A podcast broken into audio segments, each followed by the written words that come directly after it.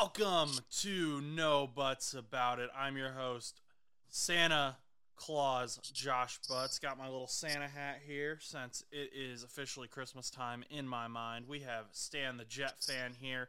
Chus is being a busy bee off at work at his internship, so uh, he will not be joining us today, but he will join us sometime this week.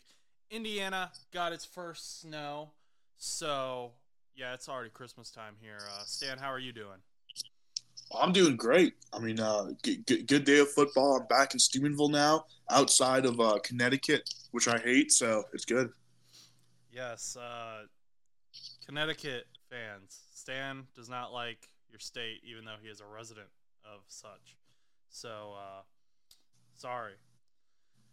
First thing we're going to talk about just a few minutes ago, we got the news that the Panthers have fired their head coach after the game on Sunday. I mean, their owner was going into the locker room screaming. We knew changes were coming. Thought maybe it might be some offensive coordinator, defensive coordinator stuff, but nope. They fought, they went right for the head, fired Frank Reich, who has only been there for 11 games. Um, first, Stan, what do you think of this move? I mean, sucks for Frank Reich, but the Panthers, what are they losing at this point? You know, we've talked about other teams getting rid of their coaches uh, that have playoff potential. The Panthers don't have playoff potential. I think it's a fine move to make. Um, and, and, I imagine it wasn't so much based on the on-field performance, even though that was bad. I, I would guess if I uh, that Frank Reich maybe wasn't meshing too well in with the rest of the management, with the rest of the coaching staff, because that's the only way you really get rid of a head coach 11 games in, especially someone with the pedigree of Frank Reich. So I would assume that over the next few weeks, maybe a year from now, we'll we'll hear something about how Frank Reich was not doing well in that front office and uh, obviously his his lack of on field skill really didn't really help him in this case. Yeah, that that would definitely be interesting to hear how that relationship went down like a year from now or even a few months from now because I mean during the draft the rumor was like, "Hey, uh, Frank wanted CJ Stroud, other coaches wanted CJ Stroud, the owner wanted Bryce Young, so they went for Bryce Young." So then, if that's true, then you start asking, well, is Frank just not developing this guy because he didn't want him? Why is Bryce Young's development being stunted? Oh, they're they're after you, Stan. Got the cops coming after you. I don't know if the, the Connecticut State Troopers out there. I don't know if you guys can hear that in the background, but there are police sirens going off. Um, but Stan, I mean, I I never like firing a coach after one season unless it's like an Urban Meyer type guy or Josh McDaniels where it's just so clearly they're the issue. Like they're kicking people, players can't stand them, that type of thing. Um otherwise it seems like the coaches never get a chance to build their culture. They don't get the players they want. Um I mean who on the Panthers are you going to have success with if you're the head coach? If you're Frank Reich, Adam Thielen, a 33 year old wide receiver, is your top guy. Like you don't have much to work with. Yeah, and that's why I really believe there's there's something else going on here.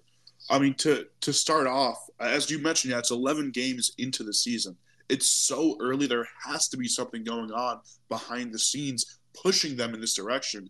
Um, and that's why I said wait, wait, wait, so, you know, some six months, wait a year or so from now, when some of the players off this team, guys like Adam Thielen, retire, and I guarantee you, we're going to see a bunch of podcasts with him where he's going to discuss the situation. Because for me, uh, at the beginning of the season, I saw Frank Reich as a as a real force to be contended with. I didn't think he was going to do anything this year, but I think down the line, two three years from now, I could see the Panthers being a true playoff, you know, uh, contender because um, they have they have some really good young pieces, and Frank Reich is a coach who looked amazing. All right, with, with his past teams, so there was a lot with Frank Reich I liked. Uh, there's a lot with the decision of hiring him that I liked, um, and it, it, sucks for uh, you know Panthers fans. I think they're the losingest team in all of sports in the U.S. over the last five years. So sucks to suck, but uh, Jets are number three most losingest.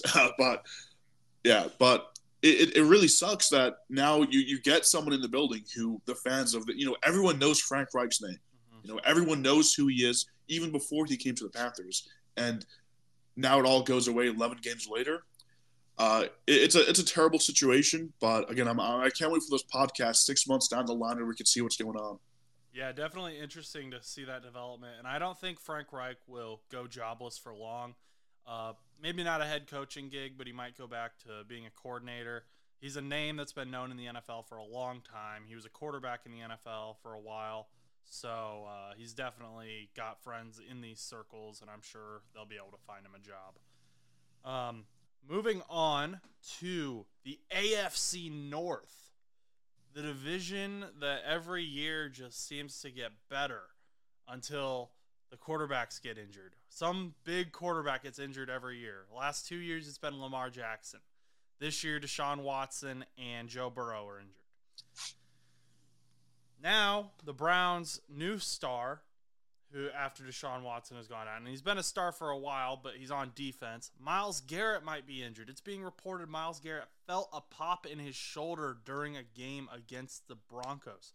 First of all, do we think that the Browns are legit Super Bowl contenders right now? for for whatever reason, I think they are, and, and it, it's crazy. It boggles my mind. They've lost their QB one, their running back one, now their cornerback one, and possibly their best defensive piece. But somehow they still come in week in week out and compete. Now the game from yesterday was not a pretty game for the Browns, right? They lost by what 18 points, I think. It was it was not a close margin.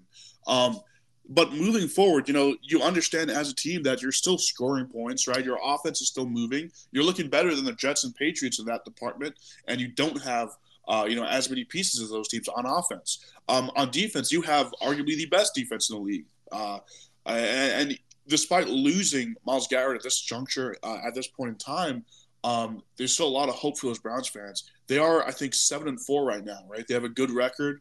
Uh, they still have a lot of pieces the question is, will they be able to make the quarterback room work? Um, will they be able to get some something out of DTR um, or out of PJ Walker to, to make this offense work? Yeah, I mean, and I was someone who was very high on DTR coming out of preseason. He has not been what I hoped he was.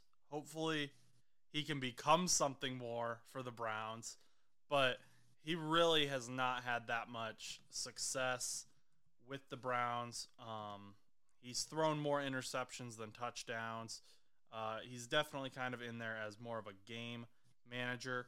Dorian Thompson Robinson has a concussion now after what was called a dirty hit by some media companies. I mean, I don't know if you saw the hit. Um, he's got like blood all over his face from it. I don't know if he broke his nose too or what, or if he was bleeding from his mouth, but it was a nasty hit. And Broncos fans are just saying the NFL officiates us differently. And it's like, no, you just have a couple dirty players on your team. I'm not sure who hit uh, this guy because I don't I don't want to throw names out because of that. But um, Dorian Thompson Robinson's concussed. You still have PJ Walker, who he's been a starter in the NFL before. He's been in the XFL. He's been with the Browns for a while now as well. Um, but you're not leaning on your offense to score here. And the Browns always depended more on their running game, even when Deshaun Watson was the quarterback. They depended on Nick Chubb. Now they're depending on Jerome Ford, who has been great, by the way. Um, losing Myles Garrett, though, if you lose Myles Garrett, a guy who has the ability to absolutely mess with quarterbacks' minds, get in their head, ruin their day. I think that's a big loss. And Denzel Ward's been out, their cornerback one. You don't know how long he's going to be out. I think the Browns' playoff run begins and ends with the health of Myles Garrett. Yeah, I mean, I don't think that, anything could be truer from that statement. And I think it gets even more uh, important to look at that when you consider the teams they're, they're playing coming up soon. Right, you're talking about the Jets as one of those teams. I pulled up here. You got you got the the Jaguars, Texans, and Bengals. Who those are going to be tougher games, but the Bears, Jets, and the Rams, those are winnable games. Losing a guy like Myles Garrett, that's going to make a big difference. Even the Bengals, depending on how you know Jake Browning looks and whatever's going on in that quarterback room, that can be a winnable game. Out of your next six games, four of them are pretty winnable. Right? Losing Myles Garrett is a big game changer, especially when you're going up against the Bears and Jets O lines. Yeah, and the Browns have an. We didn't mention that the Browns have a great O line too, though, as well. They added Dawand Jones, who he fell. He was supposed to be a first round pick this year, and then fell because of his weight and some like coaching concerns. Um, and I think they ended up getting him in the second round, and he's been great for them. And I'm kind of mad that the Bengals didn't get him either. But um, I think Myles Garrett is that centerpiece for the Browns, and they're they're gonna have to in the playoffs play against the Ravens still, which is a divisional rival. They're gonna have to play against other super teams. The Texans are on their way to uh, maybe making a Super Bowl run, and C.J. Stroud hasn't really shown a whole lot of signs of slowing down. He threw three interceptions, but still won a game. So uh, Texans can win multiple ways. Uh, I think I think Myles Garrett really his shoulder holds both figuratively and literally the Browns Super Bowl chances. Let's move on to the Bengals. Um, we lost. Bengals lost. Uh, it wasn't super bad. Um, it was kind of what I expected out of Jake Browning. He didn't play horribly. He didn't play amazing either. He walked into two sacks. He they were blitzes that he just rolled out for no reason, and T.J. Watt was like, "Thank you." Uh, at one point, Drew Sample completely forgot that he was supposed to chip uh, T.J. Watt, and Jonah Williams was blocking someone else, so T.J. Watt just ran right to Jake Browning. Like it was probably a record speed sack, which uh, I'm gonna bring this up for on behalf of Chus which we're going to get his reaction to this game a little later in the week. But TJ Watt now is one of two players to record 90 sacks in 100 games. The other one is Reggie White. So definitely some elite company there. This is also the first game since they fired Matt Canada. Ironically, it is also the first time in Steelers uh, in this time span of 58 games that they've recorded over 400 offensive yards. So you're welcome, Steelers. We uh we kind of helped christen this new offensive scheme without Matt Canada. Uh, we didn't have Cam Taylor Britt. That hurt. At this point, as a Bengals fan, what I'm really hoping for is to see this defense mesh.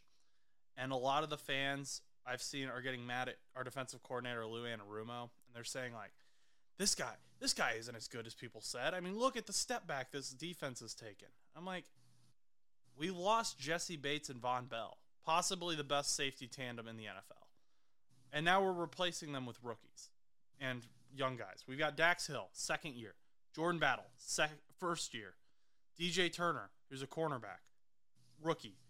Uh, Cam Taylor Britt, second year. Our even our linebacker Logan Wilson, our star linebacker, is a 2020 rookie, so he's still fairly young too.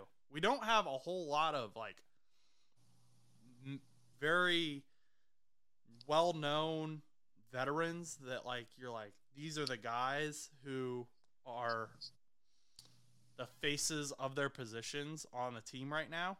But I think we will soon. I think these guys are going to mesh. And I'd rather them mesh now when Joe Burrow's out than have to mesh next year. So, um, you said you had a mystery question for me.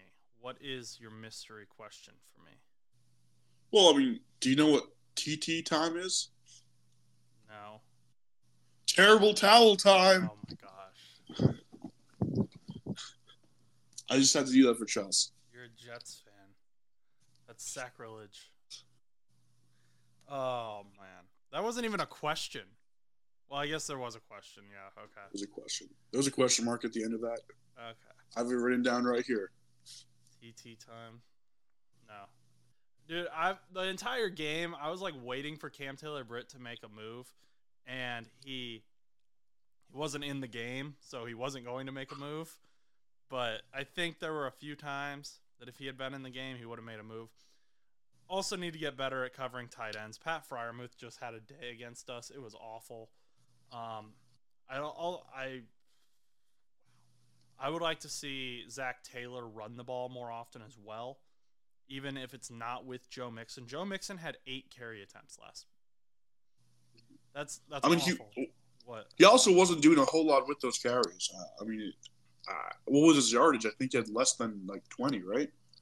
He, he was he was not looking good. No, but and like I said, even if it's not Joe Mixon, if you want to put Chase Brown in there and see what Chase Brown can do, he's a rookie. Fine. But I mean eight eight carries a game is not going to help you, and you can't do that when you have a backup quarterback in. You've got to give him some help, and I, I don't feel like we did that yesterday with the against the Steelers. And it got to the point where they knew that they were just going to be able to blitz the quarterback, and 90% of the time it was going to work because he was going to have the ball. So, I mean, Jake Browning's two like best passes were flukes where he he had one where he like rolled out of a tackle and got the ball to Trent Irwin. That was a good play. But the other two that I'm thinking of were tipped balls that Ja'Marr Chase just happened to come down with. So that's not great. AJ McCarron's been the Bengals quarterback before. He's back in the locker room. Maybe we see what AJ has. He's a bit older, but I'm not super excited about the Bengals' future this season on offense, but I do want to see what these guys can do on defense. The defense still held the Steelers to a very low scoring game. It wasn't like we got blown out. I want to see more from the defense. I want to see Jordan Battle get that interception, maybe get that pick six, force Trust to buy that jersey. Uh, but moving on to a team that is in talks for Super Bowl contention in the AFC North. Another team.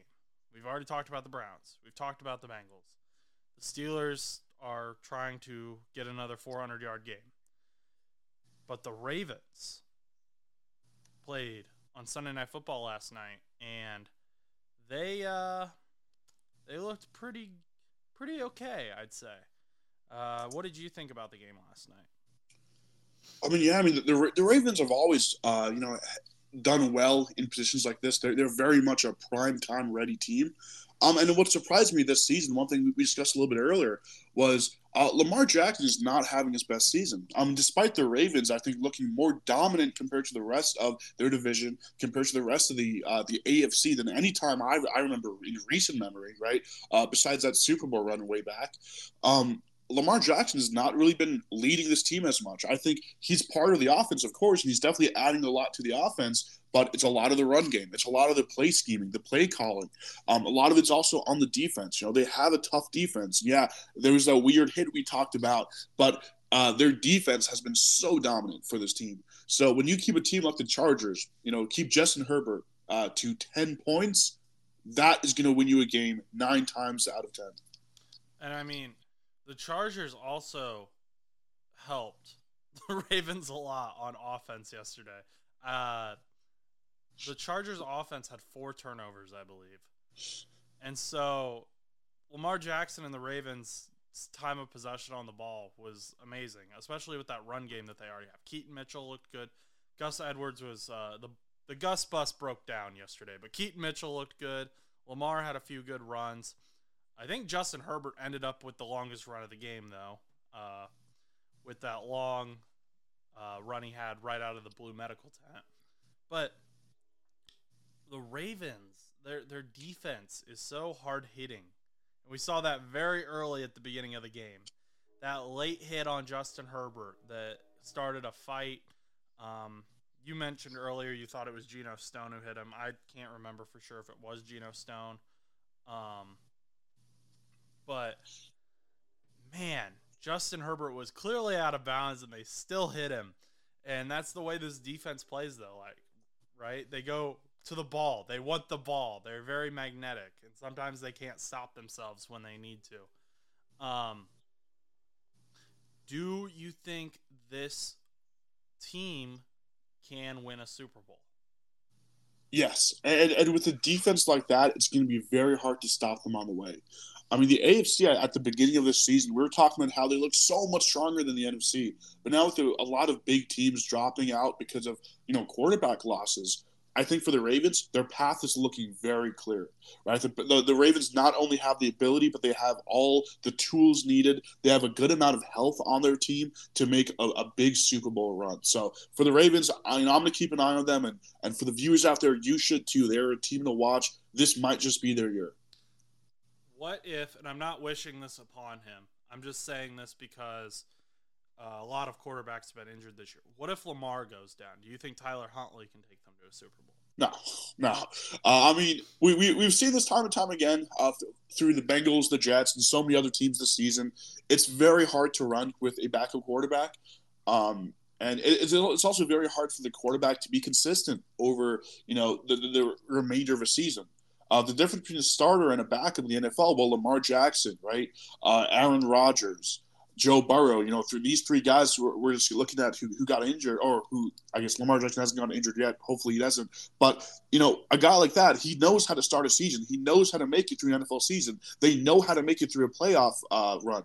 Uh, these these younger guys, these rookies, these backups who are filling into their shoes, well, their bodies just aren't ready. They're mentally, they're not able to go through the tough weeks that are in an NFL schedule, right? Especially for a lot of these younger guys, uh, their longest stretches of playing games have been in college, where it's not it was half the length, half the season length of an NFL season.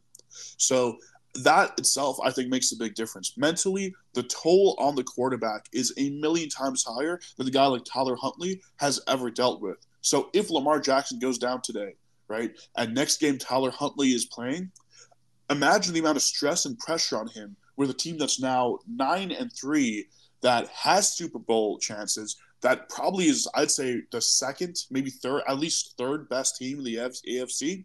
I think just because of the mental pressure and the physical pressure on his body, I will be very surprised if he can consistently perform at a good starting level for more than two or three games. So, something I'll say that the Ravens did very well is getting a backup quarterback who plays similar to their starter, which it always helps with scheme and Tyler Huntley has been in the league for a while. I think he was a 2020 rookie, late round pick. Um, he has played in playoff games before. He played against the Bengals. Now, he had the fumble in the jungle on the goal line where Sam Hubbard picked it up and ran it the other direction. But, I mean, is. Do you, you really think, though, that Tyler Huntley even with this defense, we couldn't have a Browns situation where the Browns or the Ravens defense could carry them to a playoff win?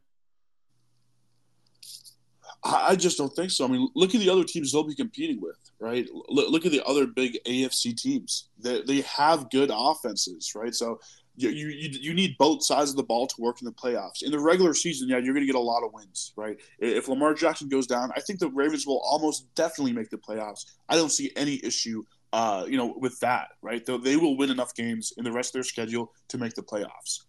But when you're talking about making a run in the playoffs, well, every team there has at least a, a decent defense and offense, right? Maybe the wild card, you might get a lucky matchup, uh, but at some point, you're going to have to go up against a juggernaut team. And to make a Super Bowl run, I, I just can't see a team without Lamar Jackson on the Ravens making it beyond one round.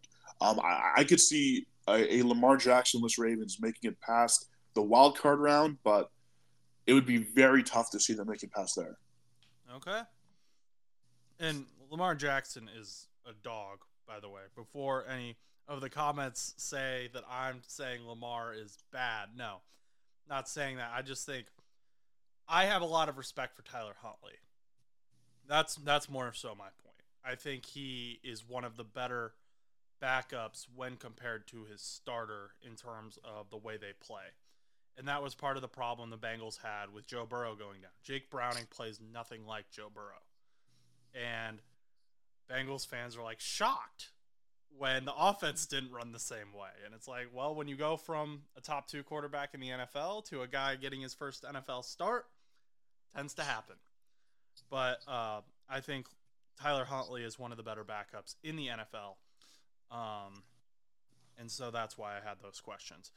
Next game This was a game that me and you, when we were going over our picks for Sunday on Friday night or Saturday, whenever that was, we we both kind of were like, this is going to be a close game, and we went back and forth. I went back and forth as who to pick. I think you ended up picking the Eagles, who ended up winning. I took the Bills just to be different. I ended up being wrong, but I was wrong in overtime. So I am okay with being wrong in overtime. What a game. This was probably one of the better games of the season. Um, Jake Elliott, former Bengals legend Jake Elliott. We cut Jake Elliott to keep Randy Bullock on the team. and now Jake Elliott is in uh, Philadelphia cutting or uh, kicking 59 yard field goals in the rain. What a guy. I mean, this this game had everything. It had passing, it had running. I was excited. Uh, AJ Brown somehow didn't have a great game in this, but they still won. So, uh, Stan, what what did you see during this game that you liked? I mean, I think there's there's more I didn't like. Oh, uh, really? It, it, was it was a great game, but there's a lot of issues on both sides of the ball on offense, and I think what, what you saw is a lot of silly mistakes, right? A lot of uh, overthrows by both quarterbacks, right? Just not not the best ball placement. And these are two elite quarterbacks. Now, yeah, as you mentioned, the weather was not great, and that definitely had uh, some amount of impact on you know a, a rougher game for the quarterbacks. But for these offenses, both of them are Super Bowl contenders, right? The Bills are kind of always in that discussion, even though I don't think they, they really are as much this year as any of the last three, four years. But the Eagles, you know, they came from the Super Bowl. They're, they're going to try to make a run, and I think uh, they, they might just be successful at that. But when you're looking at these teams, their, their offenses just are, are showed a lot of struggle. Now, that being said, this was a big challenge for those offenses. Both teams had very good defenses. Uh, but I think for both for both quarterbacks, now you have a week before your next game to really consider, well, how do I get my, my game to be a little more polished, right? How can our offense run a little bit more smoothly? Um, and I think for the defenses on both sides, you're leaving this, even though it, there was a lot of scoring in the game, you're leaving this with a big, wide grin on your face. Because for most of the game, up until the end of the game, it really wasn't a high scoring game, right? It was the last, what, uh, overtime and I think the last quarter where a lot of those points were scored, um, you, you had the defense do a very good job of slowing down these teams. Yeah, and I mean, both of these defenses have had significant injuries as well. So they've been kind of trying to figure it out. Eagles have done a much better job than the Bills of figuring it out. Uh, Eagles also, though, have had random offensive line issues. Usually, on off their offensive line, that's like the one thing where you're like, they're going to be great. They're all Hall of Famers. Put them all in now. Last week, they allow five sacks. This week, Jason Kelce has like two penalties in a row. You never see that from Jason Kelce. They're both false start penalties, and they almost kicked him out of field goal range. But Jake Elliott had a had a freaking leg and was ready to go. Um, I just Jalen Hurts had a good. He had a great game, but um, yardage wise, he only had 200 yards. He had three touchdowns and an interception though, which I think uh, boosts him up a little bit. Those three touchdowns. Uh, compare that to Josh Allen, 56.9 completion rate, 339 yards, two touchdowns, and one interception. Someone said if there's a lock for a bet, it is that Josh Allen will throw an interception. There's only been one game this season where he has not, or two games this season where he has not thrown an interception. That was against the Raiders on September 17th and the Dolphins on October 1st. Those are the only two games he has not thrown an interception. Um, Josh Allen, you got to polish those up if you're going to make a playoff run. Because in the playoffs, those will be the thing that break you. He's also zero and six in overtime games now. Of course, we've got that one against the Chiefs that caused a huge debacle, but the other five, you could have iced it yesterday. You had the ball first. Um, so, with all that being said, Stan, do we think the Bills make the playoffs?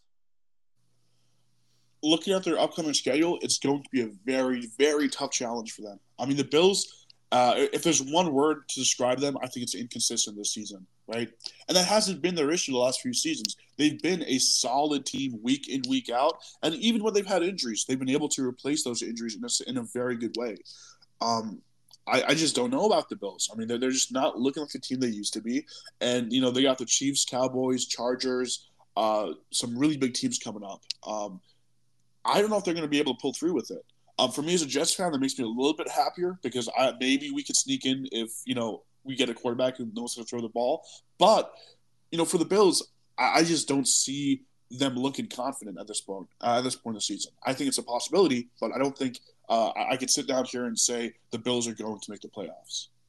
Yeah, I mean the Dolphins kind of surprised some people. I think I don't think I think people thought the Dolphins were going to be good, but not a lot of people thought they'd be leading the division at this point in the season. So that throws a wrench in that. They're not going to win the division and get in. So they're going to have to fight for a wild card spot. And you have teams like the Colts and the Texans that are vying for that wild card spot and they're they're competing well. The Colts won yesterday. The Tex yeah, the Colts won yesterday. Stan, you doubted them. You doubted the horseshoe. Um, Texans have been playing well, and I I agree with you. I think the Bills are going to have an uphill battle. Chiefs, that's going to be a hard game. Cowboys, one of the best defenses in the NFL. I think they beat the Chargers and the Patriots. Then that Dolphins game could really come down. That could be it. That could be the deciding factor if there's a tiebreaker needed, it'll go to the division record, and Miami Dolphins, if they hold that, they'll go in. So we'll see what happens. I really like Josh Allen and the Bills. I don't think this will be their year, though. This has been a really weird season for the playoffs. If you look at the teams that people expected to be in the playoffs and the teams that are currently in the playoffs, there's very few crossover. I mean, the Chiefs might even mess around and fall out of the number one spot in the West. With the way the Broncos have heated up and the Chiefs have struggled with drops, of course, you got Patrick Mahomes, so they're going to make the playoffs anyway. But I don't know. That AFC West number one spot, Russ might be cooking something up to come for it. I don't know. We still got a lot of football to be played. Not the, it wouldn't be the craziest thing in the world, I think. What is the craziest thing in the world is once again back in the AFC East. The Pats quarterback situation. What are they doing, Stan? What are they doing up there in New England, in Connecticut? Your the place you love. Why why is this going on?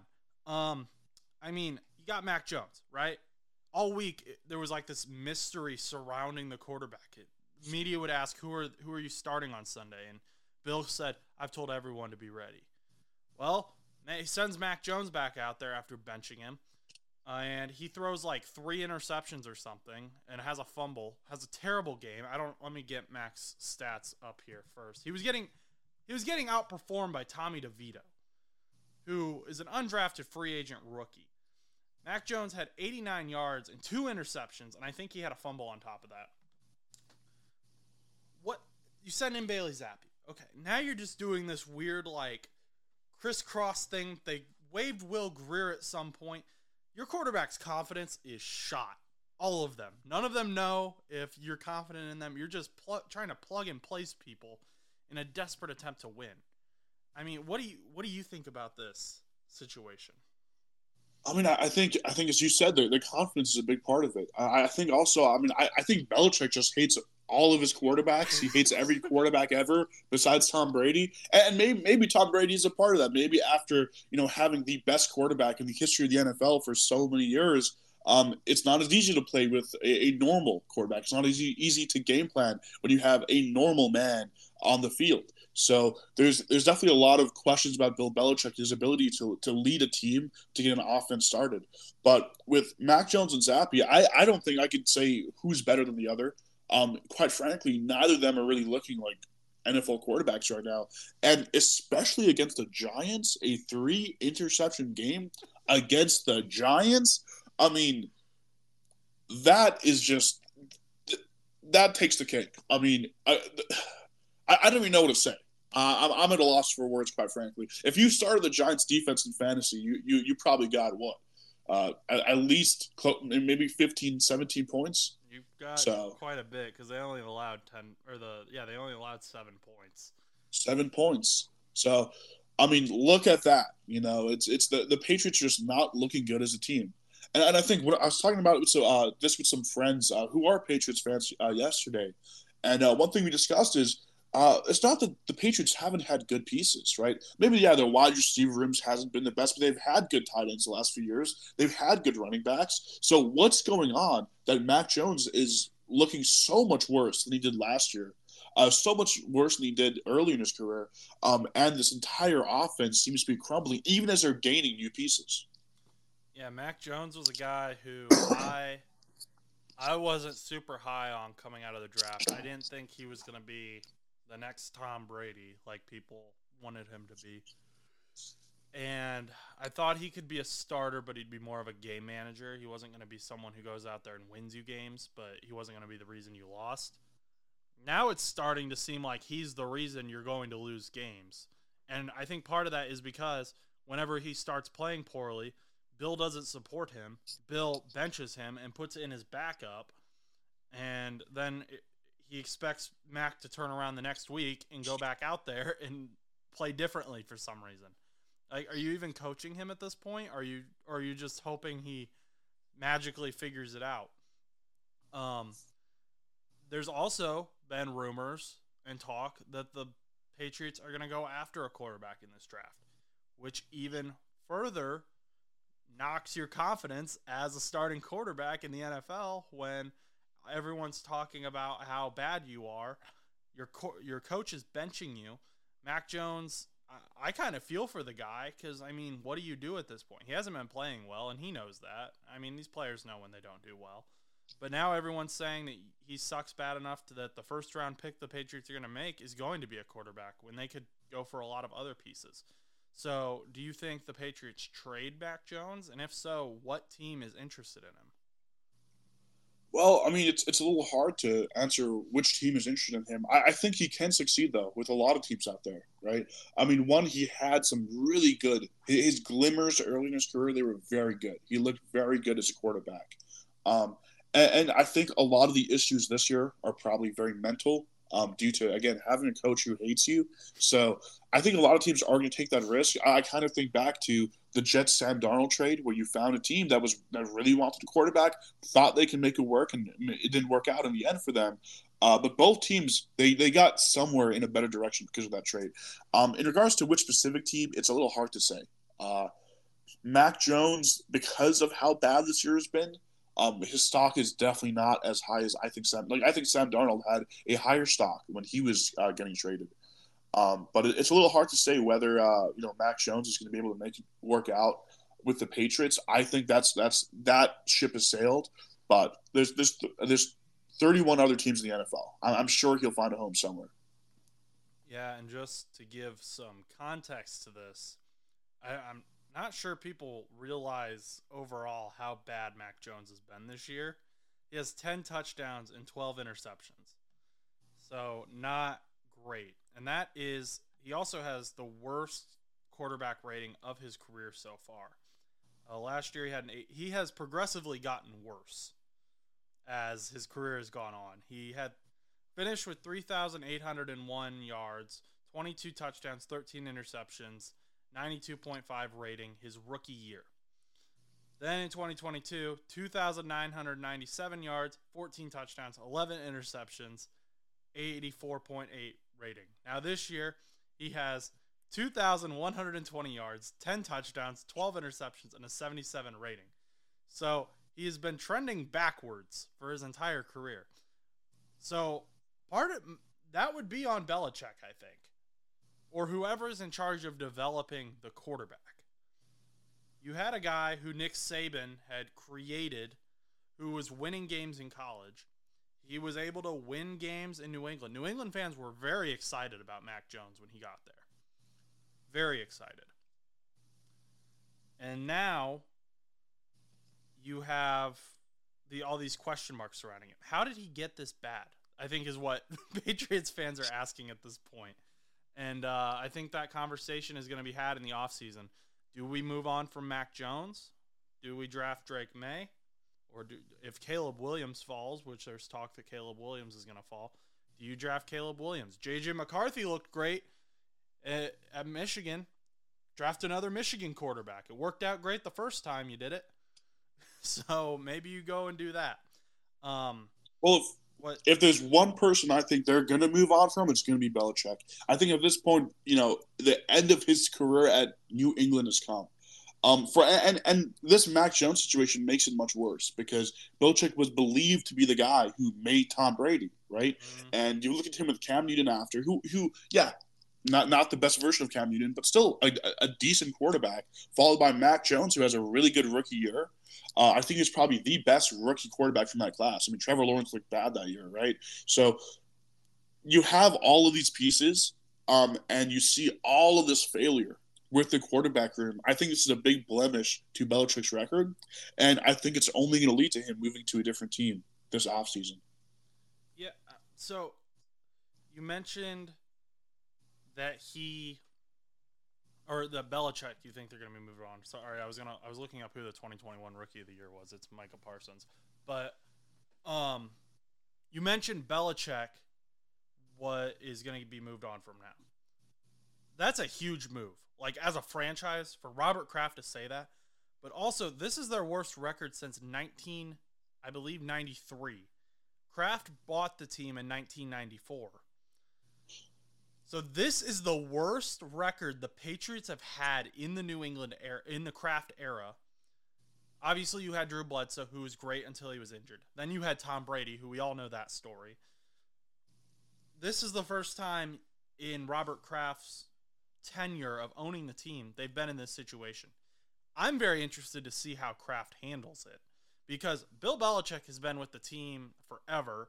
When you think New England Patriots, there are two people you think of. You think Tom Brady first, Bill Belichick second. Brady's gone. That's over. So now you're moving on from that other piece. And I think everyone thought that Belichick was going to be there until he wanted to retire. So if he's gone, does another team grab him as their head coach? Oh, I think there's about 20 other teams that are going to take that risk, right?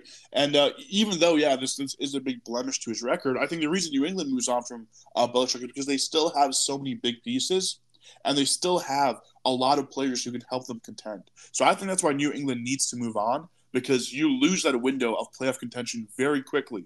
And as you look, look at the Panthers, look at the Jets, look at the bad teams in the NFL, it's very easy to get stuck there for the Jets for like, what, 10 years in that non playoff area. So I, I, think the Patriots they have to move so it's not too late when they finally do move because I think they will move eventually.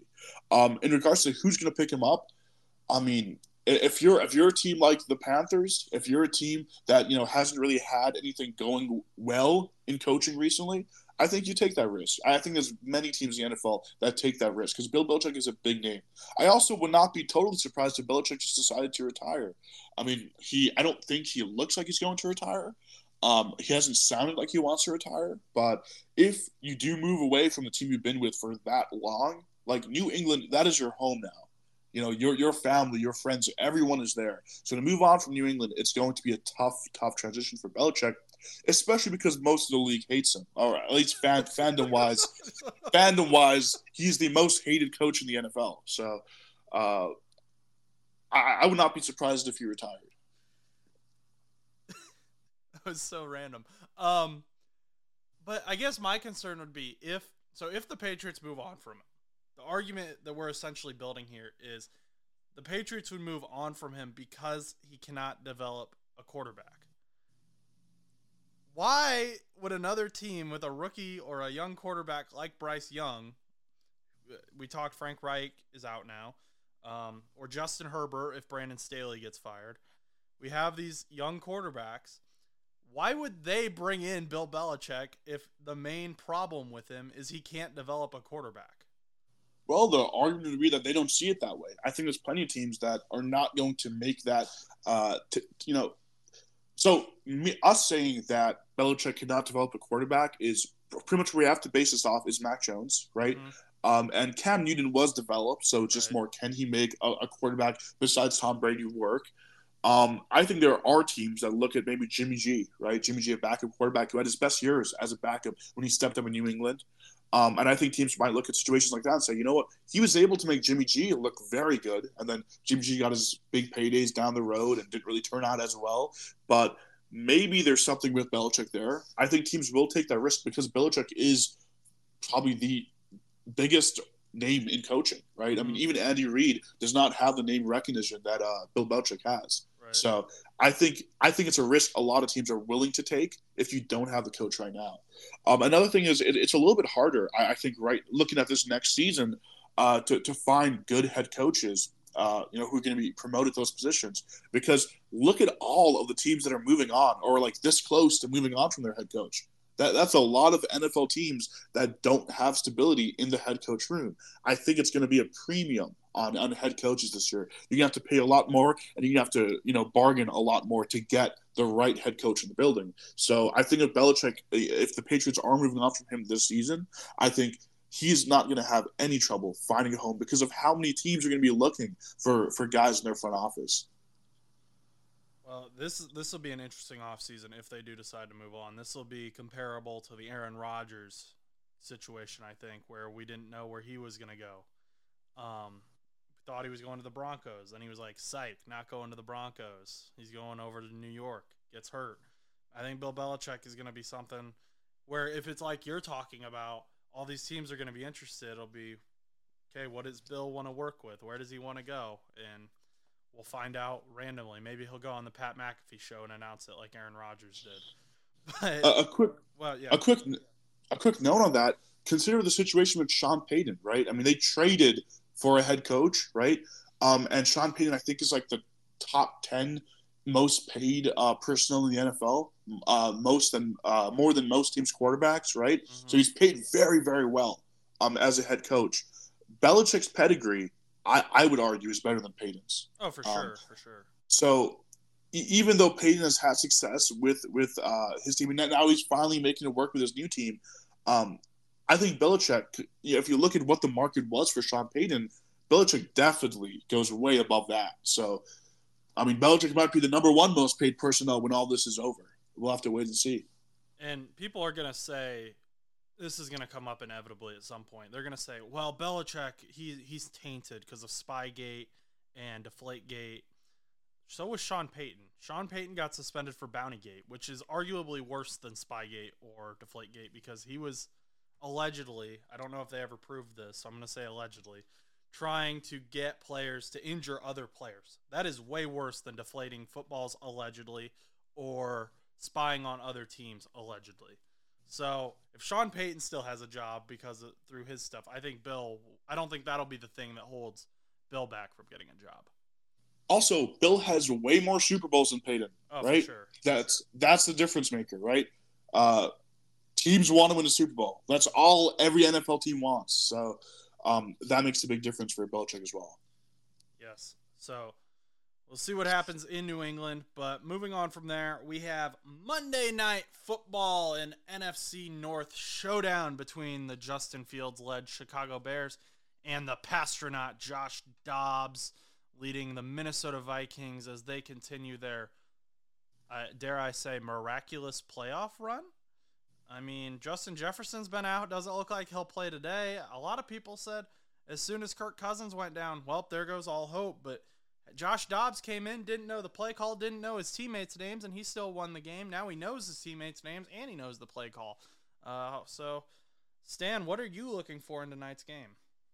Um, it's going to be a boring game, in my opinion. Um, if you're a Vikings fan, it's going to be boring in a great way. If you're a Bears fan, um, well, nothing's really changing for you if you're a Bears fan, I guess. Uh, but yeah, I, mean, I think it's going to be a pretty pretty big game for the Vikings. Uh, I, I I'm gonna I'm gonna go ahead and say I predict a 30 point victory. Wow, thirty point victory. That that says a lot. If the Vikings can beat them by thirty points with their backup quarterback, and uh, the Bears have their starter in now, and you can say, well, Justin Fields is going to be traded in the offseason, so they're just kind of tanking right now. But if that's true, Justin Fields is going to want to. He's basic, he's basically having a mini combine right now, where he's showing the other teams what he can do. Um, same thing with a lot of these guys who may be on contract years. This is why I don't think tanking's real. You have these guys are going to want to show off. They're going to want to get paid. They want to get traded to other teams. So they've got to prove that they can bring something to those other teams. That being said, Justin Fields has not looked great. And that part of that's on coaching. Um, he's had glimmers of hope though. The Vikings defense has looked great. I think Harrison Smith is a Hall of Famer. I maintain that position. I made a video about it, and I'm sticking with it.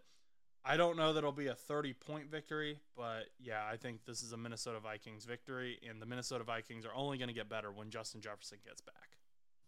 Well, unless I'm missing a game, I think the best Bears game I remember from this year was against uh, Washington, right? Um, and that was their biggest win. Washington does not have nearly the amount of strength in their secondary uh, as the Vikings have. I think that is the game changer because DJ Moore, like he went off that game, but he went off against not a very good room of cornerbacks and safeties. So when you go when you look at the Vikings, you have some good skill, as you mentioned, Smith. You know that's the big guy on that defense. You have a lot of skilled guys in that secondary. I don't think Fields is going to be able to get the ball off as much now. T- take take that a step further, he's going to be running a lot because what you have as well uh, with the Vikings, you have a really good pass rush. They're going to keep Justin Fields on his toes, especially because he doesn't have a great O line uh, to help him out there. So I think there's so many factors here, um, especially the Vikings. Josh Dobbs, I think, uh, you know, he's he's he's looked so good. Uh, c- considering what I expected from him going into, uh, you know, this stint with the Vikings, um, and against the Bears defense, he's going to get a lot done. Yeah, I mean, Danielle Hunter, he for the Vikings, a lot of he's like Trey Hendrickson. He has amazing games sacks wise, but no one talks about him outside of their fan bases. And so I think Danielle Hunter is going to be a problem for Justin Fields. I think Bears fans have to ask though, what really changed from Justin Fields to Tyson Bagent?